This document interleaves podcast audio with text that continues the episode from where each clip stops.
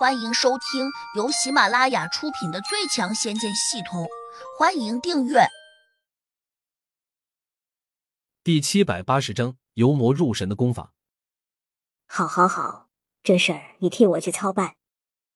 烟心真人满口答应。在他的想法中，胡杨就算不是带着记忆转世的神仙，也是个来头不小的人物，不然他哪会有这么多仙气？他二人在这里倒是商量的很满意，可惜事情并没有如他们想象中那样好办。月心真人飞过去时，贾胖子已经跟着他师叔灰溜溜的走了。这样更好，免得伤他的心。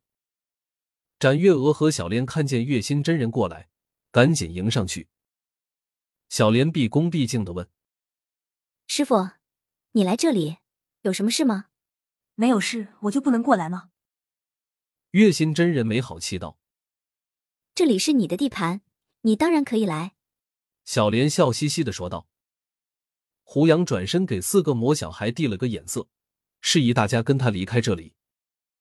他并不喜欢和月心真人这些前辈级的女人打交道。月心真人却叫住了他：“你先别走，我还有话说。”胡杨有点意外，问他有什么要交代的。这里是飞燕门的地盘，他是门中长老。胡杨暂时好吃好喝的住在他们的驿馆中，所以得给他面子。月心真人微微一笑说：“好事，天大的好事！胡杨，我家掌门师姐刚才说了，她希望你和展月娥尽快成亲，你没意见吧？你要我们成亲？”展月娥脸一红，又羞又急的叫道。胡杨一愣。这是什么意思？成亲？谁答应了要娶展月娥？月娥，这是你母亲的意思。月心真人回了他一句，转头催问胡杨：“你还没有表态呢。”胡杨冷峻的看着月心真人，转头又看了眼无比羞涩的展月娥，有点无语。月心真人沉下脸，喝道：“你大声的说，到底喜不喜欢展月娥？”场中众人全都盯住胡杨，就连四个魔小孩也露出了怪异的笑容。展月娥似乎也觉得气氛不对，猛然想起胡杨在那个空间中金屋藏娇，心里顿时一凉，立刻意识到要出问题，因此他赶紧说：“谁说了要嫁给他？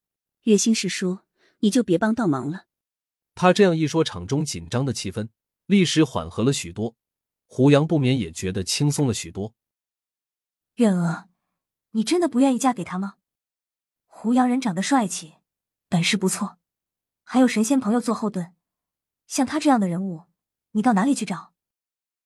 我还没有想好，月星师叔，这事儿不用你操心。说完，他又扭头恨恨的瞪了胡杨一眼。天资聪慧的他，哪会不明白胡杨眼中的意思？如果胡杨真的喜欢他，肯定早就表态了。既然他不表态，说明就是真不愿意娶自己。因此，与其自讨没趣，不如趁早把面子捞足。月心真人还不理解，一脸困惑的对展月娥说：“丫头，你到底要找什么样的人？”展月娥有点郁闷，说：“我找谁也不找他这样的。”月心真人顿时有点语塞。刚才和燕心真人商量的十分顺利，但恰恰没有想到这点，展月娥居然不愿意嫁给胡杨。奇怪了，当日燕心真人说要把她许配给胡杨，月心真人分明看见他眼里露出了满满的欣喜。为何会这样？月心真人没办法，只好劝展月娥要好生考虑清楚，像胡杨这样的英俊小生，可不是那么好找的。展月娥坚持不要他管。月心真人只得回去给烟心真人复命。烟心真人同样有点困惑，赶紧把展月娥找了过来。谁知后者扔下一句：“我的事情不用你管。”便大摇大摆的走了。烟心真人虽然是飞燕门掌教，但偏偏拿展月娥没办法。谁叫她是他唯一的宝贝女儿呢？小莲追上展月娥，小声问：“月娥姐，你真不愿意嫁给胡杨吗？”展月娥气恼道：“你先去问他，肯娶我吗？”小莲当真去找胡杨。此时，胡杨已经回到驿馆了，他正在给四个魔小孩讲功法。四个魔小孩坚持说，他们要跟着胡杨修神，再也不想当魔头了，言语恳切，态度端正，只差没有赌咒发誓了。胡杨觉得，如果不教他们修神，都有点对不起他们的虔诚。不管怎么说，既然他们一心修神，那就应该支持他们这种美好的想法。于是，胡杨进入了系统，想找一套魔头修神的功法。黑风金魔忽然觉得有点为难胡杨，毕竟整个魔界都很难找到游魔修神的功法，胡杨哪可能轻易找到？据说在魔界，只有魔王级别的大魔头才拥有修神功法，像黑风金魔这样的魔将，根本就没有接触这种功法的资格。另外三个魔小将，自然就更加不可能修神。让胡杨遗憾的是，一向万能的系统。竟然没有找到这样一本功法，胡杨有点意外，不满道：“你不是什么都能解决吗？为什么突然就不行了？”系统说：“由魔入神，本身就是一个极其凶险的过程。多数魔头，即便修了神，最终也只会成为魔神。换言之，魔神虽然是神，但主要还是魔。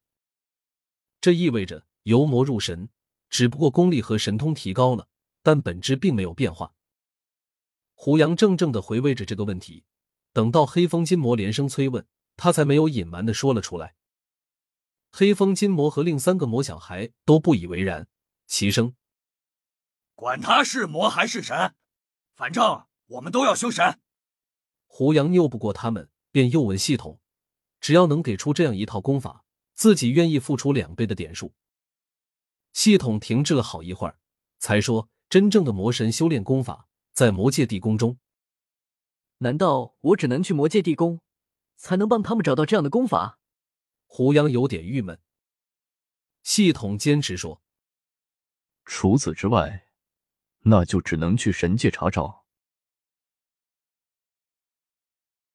本集已播讲完毕，请订阅专辑，下集精彩继续。